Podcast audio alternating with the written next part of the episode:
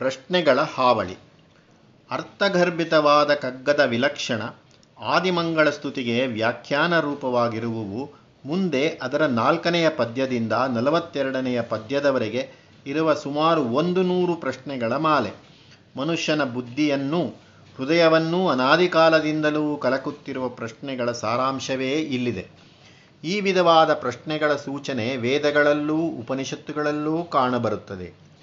ಇಯಂ ವಿಸೃಷ್ಟಿರ್ಯತ ಅವಭೂವ ವಾದಧೇ ಯದೀವಾನ ಯೋ ಅಸ್ಯಾಧ್ಯಕ್ಷ ಪರಮೇ ವ್ಯೋಮನ್ so ಅಂಗವೇದ ಯದಿವಾನ ವೇದ ಋಗ್ವೇದ ಈ ನಾನಾ ವಿಧವಾದ ಸೃಷ್ಟಿ ಯಾವುದರಿಂದ ಆಯಿತು? ಮೇಲಿನಿಂದ ನೋಡುತ್ತಿರುವ ಅಧ್ಯಕ್ಷನು ಅದನ್ನು ಧರಿಸಿಕೊಂಡಿದ್ದಾನೆಯೇ ಅಥವಾ ಇಲ್ಲವೇ? ಅದನ್ನು ಆತನಾದರೂ ತಿಳಿದಿದ್ದಾನೆಯೇ ಅಥವಾ ಇಲ್ಲವೇ?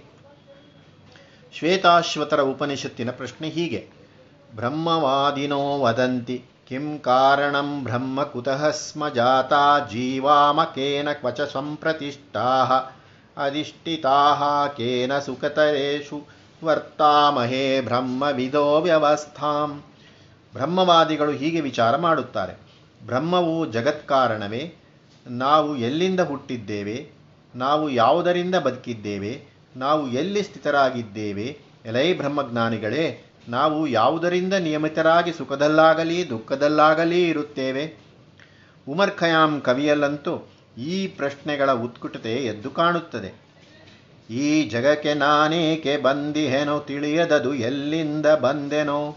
ಪೋಪುದಾವೆಡಗೋ, ಇಚ್ಛೆ ಕೇಳುವವರಿಲ್ಲ, ಗುಟ್ಟು ಬಿಚ್ಚವರಿಲ್ಲ.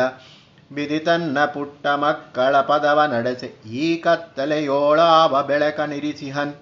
ಏಸು ದಿನ ಹಾ, ಏಸು ದಿನ ಕೊನೆಯ ಕಾಣದಿಹ, ಈ ಚಿಂತೆ ಆ ಚರ್ಚೆಗಳ ಭವಣೆ ನಮಗೆ. ಉಮರಣ ಹೊಸಗೆ ಏನು ಜೀವನದರ್ಥ ಏನು ಪ್ರಪಂಚಾರ್ಥ, ಏನು ಜೀವ ಪ್ರಪಂಚಗಳ ಸಂಬಂಧ, ಕಾಣದಿಲ್ಲಿರ್ಪುದೇ ನಾನು ಮುಂಟೆ, ಅದೇನು ಜ್ಞಾನ ಪ್ರಮಾಣವೇಂ ಮಂಕುತಿಮ್ಮ ಜೀವನದ ಒಗಟನ್ನು ಬಿಡಿಸುವ ಈ ಪ್ರಯತ್ನ ಬಹಳ ಹಿಂದಿನ ಕಾಲದಿಂದ ಸಾಗುತ್ತಲೇ ಬಂದಿದೆ. ಚಿಂತನಶೀಲನಾದ ಮನುಷ್ಯನನ್ನು ಮಾತ್ರವೇ ಅಲ್ಲ, ಸಾಮಾನ್ಯ ಮನುಷ್ಯನನ್ನು ಎಂದಾದರೂ ಒಂದು ದಿನ, ಒಂದು ಕ್ಷಣ ಈ ರೀತಿಯ ಪ್ರಶ್ನೆಗಳು ಕಾಡುತ್ತಲೇ ಇರುತ್ತವೆ. ಇಪ್ಪತ್ತನೆಯ ಶತಮಾನದ ಮನುಷ್ಯನ ಮನಸ್ಸನ್ನು ಕಲಕುತ್ತಿರುವ ಪ್ರಶ್ನೆಗಳೂ ಅವೆ. ಜಗದ್ರಹಸ್ಯವನ್ನು ತಿಳಿಯುವ ಈ ಕುತೂಹಲದ ಪರಂಪರೆಯಲ್ಲಿ ಕಗ್ಗ ಸಾಗುತ್ತಿದೆ. ಕಗ್ಗದಲ್ಲಿ ನಾಲ್ಕನೇ ಪದ್ಯದಿಂದ ನಲವತ್ತೆರಡನೆಯ ಪದ್ಯದವರೆಗೆ ಈ ಪ್ರಶ್ನೆಗಳು ಬಂದಿವೆ. ಕೆಲವು ಪ್ರಶ್ನೆಗಳು ಪುನಃ ಪುನಃ ಬಂದಿವೆ. ಆದರೂ ತಿಳಿವಿನ ಸುಲಭತೆಗೋಸ್ಕರ ಕಗ್ಗದ ಪ್ರಶ್ನೆಗಳನ್ನು ಆರೇಳು ವಿಭಾಗಗಳಲ್ಲಿ ಹೀಗೆ ವಿಂಗಡಿಸಬಹುದು. ಒಂದು, ದೇವರ ವಿಷಯವನ್ನು ಕುರಿತ ಪ್ರಶ್ನೆಗಳು. ಐದರಿಂದ ಎಂಟು. ವಿಶ್ವದಲ್ಲಿ ಕಾಣುವ ಸಂಗತಿಗಳ ಕುರಿತವು. ಒಂಬತ್ತರ ಹತ್ತು. ಪ್ರಪಂಚದಲ್ಲಿ ಮನುಷ್ಯನ ನಡತೆಯನ್ನು ಕುರಿತವು. ಹನ್ನೊಂದು, ಹದಿನಾಲ್ಕು.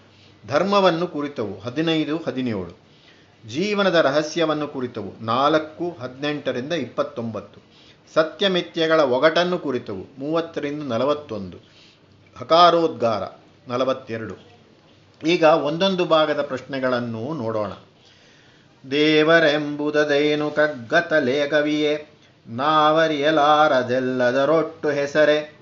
ಕಾವನೋರ್ವನಿರಲ್ಕೆ ಜಗದ ಕಥೆಯೇ ಕಿಂತು ಸಾವು ಹುಟ್ಟುಗಳೇನು ಮಂಕುತಿಮ್ಮ? ಒಗಟೆಯೇನ್ ಸೃಷ್ಟಿ ಬಾಳಿನರ್ಥವದೇನು ಬಗೆದು ಬಿಡಿಸುವವರಾರು ಸೋಜಿಗವನಿದನು? ಜಗವನಿರವಿಸಿದ ಕೈಯೊಂದಾದೊಡೇಕಿಂತು ಬಗೆ ಬಗೆಯ ಜೀವಗತಿ ಮಂಕುತಿಮ್ಮ? ಬದುಕಿಗಾರ್ನಾಯಕರು ಏಕನೋ ಅನೇಕರೋ? ವಿಧಿಯೋ ಪೌರುಷವೋ ಧರ್ಮವೋ ಅಂಧಬಲವೋ? ಕುದುರುವುದದೆಂತು ಈಯ ವ್ಯವಸ್ಥೆಯ ಪಾಡು. ಆದಿಗುದಿಯ ಗತಿಯೇನು ಮಂಕುತಿಮ್ಮ? ಕ್ರಮವೊಂದು ಲಕ್ಷ ಒಂದುಂಟೇನು ಸೃಷ್ಟಿಯಲಿ. ಭ್ರಮಿಪುದೇನಾಗಾಗ ಕರ್ತೃವಿನ ಮನಸ್ಸು. ಮಮತೆಯುಳ್ಳುವ ಆತನಾದೋಡಿ ಜೀವಿಗಳು ಶ್ರಮ ಪಡುವುವೇಕಿಂತು ಮಂಕುತಿಮ್ಮ? ದೇವರು ಎಂಬುದು ಕಗ್ಗತ್ತಲೆಯ ಗವಿಯೇನು? ಏನೇನನ್ನು ನಾವು ತಿಳಿಯಲು ಸಾಧ್ಯವಿಲ್ಲವೋ ಅದೆಲ್ಲಕ್ಕೂ ನಾವು ದೇವರು ಎಂಬ ಒಂದು ಹೆಸರನ್ನು ಕೊಟ್ಟಿರುವವೇನು? ಈ ಜಗತ್ತನ್ನು ಕಾಯುವವನು ಒಬ್ಬನು ಇದ್ದಾನೆ ಎಂದು ಹೇಳುವುದಾದರೆ ಲೋಕದ ಕತೆ ಹೀಗೇಕೆ ಆಗಿದೆ? ಸಾವು ಹುಟ್ಟು ಎಂಬುವುಗಳೇನು? ಈ ಸೃಷ್ಟಿ ಎಂಬುದು ಒಗಟೇನು? ಬಾಳಿನ ಅರ್ಥವೇನು? ಸೋಜಿಗವಾದ ಈ ಒಗಟನ್ನು ತಿಳಿದು ಬಿಡಿಸಿ ಹೇಳುವವರಾರು? ಜಗತ್ತನ್ನು ಸೃಷ್ಟಿಸಿದ ಕೈ ಒಂದೇ ಆಗಿದ್ದರೆ ಸೃಷ್ಟಿಕರ್ತ ಒಬ್ಬನೇ ಆಗಿರುವ ಪಕ್ಷದಲ್ಲಿ ಒಂದೊಂದು ಜೀವ ಇರುವ ರೀತಿ, ಹೋಗುವ ರೀತಿ ಬೇರೆ ಬೇರೆಯಾಗುವುದೇಕೆ? ನಮ್ಮ ಬದುಕಿಗೆ ನಾಯಕನು ಯಾರು? ಒಬ್ಬನೋ ಅನೇಕರೋ? ನಮ್ಮ ಬದುಕನ್ನು ನಡೆಸುವುದು ವಿಧಿಯೋ, ಮನುಷ್ಯನ ಪೌರುಷವೋ, ಧರ್ಮವೋ? ಯಾವುದನ್ನೂ ಕಾಣದ ಒಂದು ಕುರುಡ ಬಲವೋ? ಜಗತ್ತಿನಲ್ಲಿ ಕಾಣುವ ಈ ಅವ್ಯವಸ್ಥೆಯ ಪಾಡು ಸರಿ ಹೋಗುವುದು ಹೇಗೆ? ಅಥವಾ ಕೊನೆಯೇ ಇಲ್ಲದೆ ಎಂದಿಗೂ ಕಳವಳ ಪಡುತ್ತಿರುವುದೇ ಈ ಲೋಕದ ಗತಿಯೇ? ಸೃಷ್ಟಿಯಲ್ಲಿ ಕ್ರಮವೇನಾದರೂ ಉಂಟೆ? ಸೃಷ್ಟಿಗೆ ಗುರಿಯೇನಾದರೂ ಇದೆಯೇ? ಇದೆಲ್ಲವನ್ನು ಸೃಷ್ಟಿಸಿದವನ ಮನಸ್ಸು. ಆಗಾಗ ಭ್ರಮಿಸುವುದರಿಂದ ಈ ಅವ್ಯವಸ್ಥೆಯಾಗುತ್ತದೆ ಏನು? ಆತನಿಗೆ ತಾನು ಸೃಷ್ಟಿಸಿದ ಜಗತ್ತಿನ ವಿಷಯದಲ್ಲಿ ತನ್ನದೆಂಬ ಪ್ರೀತಿ ಇದ್ದರೆ ಆತನೇ ಸೃಷ್ಟಿಸಿದ ಈ ಜೀವಿಗಳು ಹೀಗೆ ಏಕೆ ಕಷ್ಟಪಡುತ್ತವೆ? ಏನು ಭೈರವ ಲೀಲೆ ಈ ವಿಶ್ವ ವಿಭ್ರಮಣೆ? ಏನು ಭೂತಗ್ರಾಮನರ್ತನನ್ಮೋದ ಏನಗ್ನಿಗೋಳಗಳು ಏನಂತರಾಳಗಳು? ಏನು ವಿಸ್ಮಯ ಸೃಷ್ಟಿ ಮಂಕುತಿಮ್ಮ ಏನು ಪ್ರಪಂಚವಿದು ಏನು ಧಾಳ ಏನದ್ಭುತಾಪಾರ ಶಕ್ತಿ ನಿರ್ಘಾತ ಮಾನವನ ಗುರಿ ಏನು ಬೆಲೆ ಏನು ಮುಗಿವೇನು ಏನರ್ಥವಿದಕ್ಕೆಲ್ಲ ಮಂಕುತಿಮ್ಮ ಈ ಪ್ರಶ್ನೆಗಳಿಗೆ ಉತ್ತರಕ್ಕಾಗಿ ಸೃಷ್ಟಿಯನ್ನು ನೋಡಿದಾಗ ನಮಗೆ ಕಾಣುವುದೇನು? ನಮಗೆ ಎಲ್ಲೆಲ್ಲೂ ಕಾಣುವುದು ಬೆಂಕಿಯ ಗೋಳಗಳೇ.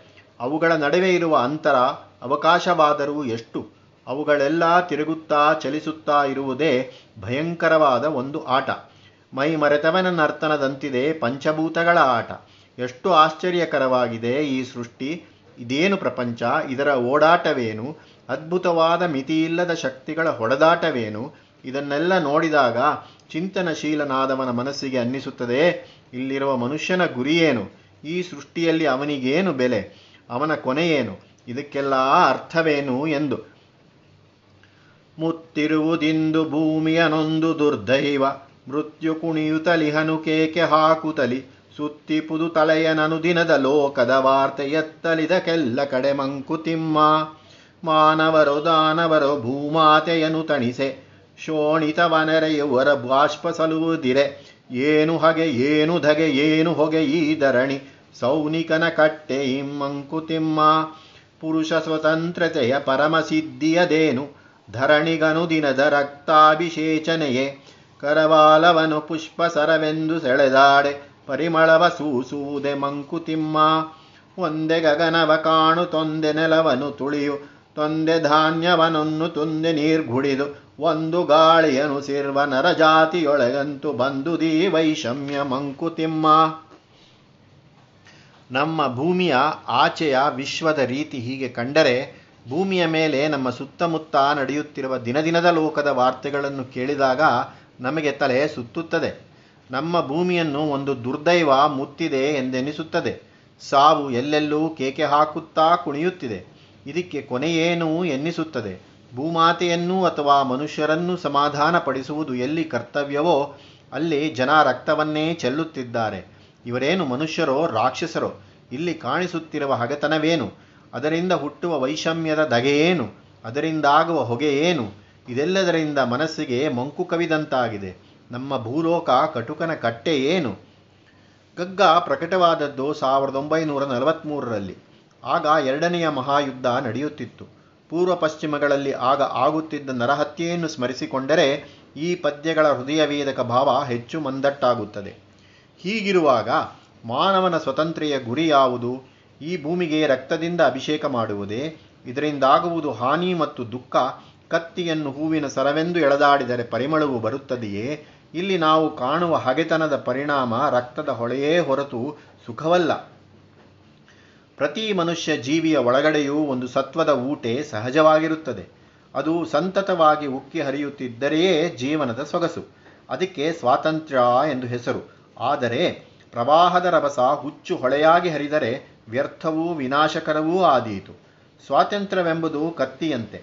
ಕತ್ತಿಯನ್ನು ಹೇಗೆಂದರೆ ಹಾಗೆ ಬಳಸಲು ಆಗದು. ಅದರ ಹಿಡಿಯನ್ನು ಹಿಡಿದು ಒಂದು ನಯದಿಂದ ಉಪಯೋಗಿಸಿದರೆ ಅದರ ಫಲ ದೊರಕುತ್ತದೆ. ಹಾಗೆ ಮಾಡದೆ ಹೂವಿನ ಸರದಂತೆ ಅದನ್ನು ಎಳೆದಾಡಿದರೆ ಅದರಿಂದ ಹಾಗೆ ಎಳೆದಾಡುವವರಿಗೆ ಗಾಯವಾಗುವುದೇ ಹೊರತು ಹೂವಿನ ಸರದಂತೆ ಪರಿಮಳ ಬರುವುದಿಲ್ಲ. ಹಾಗೆಯೇ ಸ್ವಾತಂತ್ರ್ಯವೂ ಸಹ. ಬಹು ಗಹನವಾದ ವಿಷಯ.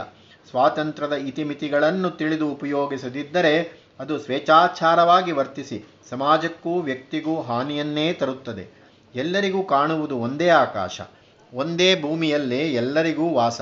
ಆ ಭೂಮಿಯಿಂದ ಬೆಳೆದ, ಬಂದ ಒಂದೇ ರೀತಿಯಾದ ಆಹಾರವನ್ನು ತಿಂದು, ಒಂದೇ ಬಗೆಯ ನೀರನ್ನು ಕುಡಿದು, ಒಂದೇ ಗಾಳಿಯನ್ನು ಉಸಿರಾಡುತ್ತಿರುವ ಮನುಷ್ಯ ಜಾತಿಯಲ್ಲಿ ಒಬ್ಬರ ಮೇಲೊಬ್ಬರಿಗೆ ವೈಷಮ್ಯ, ಹಗೆತನ ಹೇಗೆ ಬಂತು? ಹಳೆಯ ಭಕ್ತಿ ಶ್ರದ್ಧೆ ಇಳಿಸಿ ಹೋಗಿವೆ ಮಾಸಿ ಸುಳಿದಿಲ್ಲ ಸುಳಿದಿಲ್ಲವಾವ ಹೊಸ ದರ್ಶನದ ಹೊಳಪುಂ ಪಳಗಿದ್ದ ಮನೆ ಬಿದ್ದ ಕುಂಟ ಕುರುಡನ ತೆರದಿ ತಳಮಳಿಸುತ್ತಿದೆ ಲೋಕ ವಂಕುತಿಮ್ಮ ಇಳೆಯ ಬಿಟ್ಟೆನ್ನು ಮೆತ್ತಲು ಮೈದದ ಪ್ರೇತ ಒಲೆವಂತೆ ಲೋಕ ತಲ್ಲಣಿಸುತಿಹದಿಂದು ಹಳೆ ಧರ್ಮ ಸತ್ತಿಹುದು ಹೊಸ ಧರ್ಮ ಹುಟ್ಟಿಲ್ಲ ತಳಮಳಕೆ ಕಡೆಯೊಂದೋ ಮಂಕುತಿಮ್ಮ. ತಳಮಳವಿದೆ ನಿಳಿಗೆ ದೇವಧನುಜರ್ಮತಿಸೆ ಜಳನಿಧಿಯೊಳಾದಂತೆ ಸುದಿಗೆ ಪೀಠಿಕೆಯೇ. ಹಾಳಾಹಳವ ಕುಡಿವ ಗಿರೀಶನಿದ್ದಿರ್ದೋಡಿ ಕಳವಳವದೇತೆ ಕೆಲವು ಮಂಕುತಿಮ್ಮ. ನಮಗೆ ಹಿಂದಿನವರು ಯಾವುದೋ ಒಂದು ಭಕ್ತಿ ಶ್ರದ್ಧೆಯನ್ನಿಟ್ಟುಕೊಂಡು ಬಾಳನ್ನು ನಡೆಸುತ್ತಿದ್ದರು. ಈಗ ಮನುಷ್ಯನ ಜ್ಞಾನ ಹೆಚ್ಚಿದೆ. ಆದರೆ ಅವನ ಬಾಳಿಗೆ ಊರುಗೋಲಾಗುವಂಥ ಹೊಸ ದರ್ಶನವಾವುದೂ ಹುಟ್ಟಿಲ್ಲ. ಆದ್ದರಿಂದ ತಳಮಳಿಸುತ್ತಿದೆ ಲೋಕ. ಕುರುಡನೊಬ್ಬನ ಹಳೆಯ ನೆಪ್ಪಿನಿಂದ, ಅಭ್ಯಾಸ ಬಲದಿಂದ ಮನೆಯೊಂದರಲ್ಲಿ ವಾಸಿಸುತ್ತಿದ್ದಾನೆ ಎಂದುಕೊಳ್ಳೋಣ. ಆ ಮನೆ ಬಿದ್ದು ಹೋದರೆ ಅವನ ಗತಿಯೇನು? ಭೂಮಿಯಲ್ಲಿದ್ದ ತನ್ನ ದೇಹವನ್ನು ಬಿಟ್ಟ ಜೀವವೊಂದು ಬೇರೆಲ್ಲೋ ನೆಲೆಯೇ ಸಿಕ್ಕದೆ ಪ್ರೇತದಂತೆ ಅಲಿಯುತ್ತಿರುವ ಹಾಗಿದೆ ನಮ್ಮ ಸ್ಥಿತಿ. ಹಳೆಯ ಧರ್ಮ ಸತ್ತು ಹೋಗಿದೆ, ಹೊಸ ಧರ್ಮ ಹುಟ್ಟಿಲ್ಲ. ಮನುಷ್ಯನ ಜೀವ ತಳಮಳಿಸುತ್ತಿದೆ. ಇದಕ್ಕೆ ಕಡೆಯೆಂದು? ಈಗಿನ ನಮ್ಮ ಸ್ಥಿತಿ ಸಮುದ್ರ ಮತನ ಕಾಲದಲ್ಲಿ ಅಮೃತ ಹುಟ್ಟುವುದಕ್ಕೆ ಮುಂಚೆ ಹಾಲಾಹಲ ವಿಷವು ಬಂದಾಗ ದೇವದಾನವರಲ್ಲಿ ಆದ ತಳಮಳವನ್ನು ಜ್ಞಾಪಕಕ್ಕೆ ತರುತ್ತದೆ. ಅಮೃತ ಮುಂದೆ ಹುಟ್ಟುತ್ತದೆ ಎಂಬುದಕ್ಕೆ ಆಗ ಹಾಲಾಹಲ ಮುನ್ಸೂಚನೆಯಾಗಿ ಬಂದಂತೆ ಈಗಿರುವ ತಳಮಳವು ಒಂದು ಸೂಚನೆಯೋ? ಆದರೆ ಆಗ ಪರಶಿವನು ಹಾಲಾಹಲವನ್ನು ನುಂಗಿ ಎಲ್ಲರಿಗೂ ಬಂದಿದ್ದ ಕಷ್ಟವನ್ನು ಪರಿಹರಿಸಿದ್ದನು. ಈಗ ಈ ತಳಮಳವೆಂಬ ವಿಷವನ್ನು ನುಂಗಿ ಜೀರ್ಣಿಸಿಕೊಳ್ಳುವ ಶಿವನಿದ್ದಿದ್ದರೆ ನಮಗೆ ಕಳವಳಬೇಕಿರುತ್ತಿತ್ತು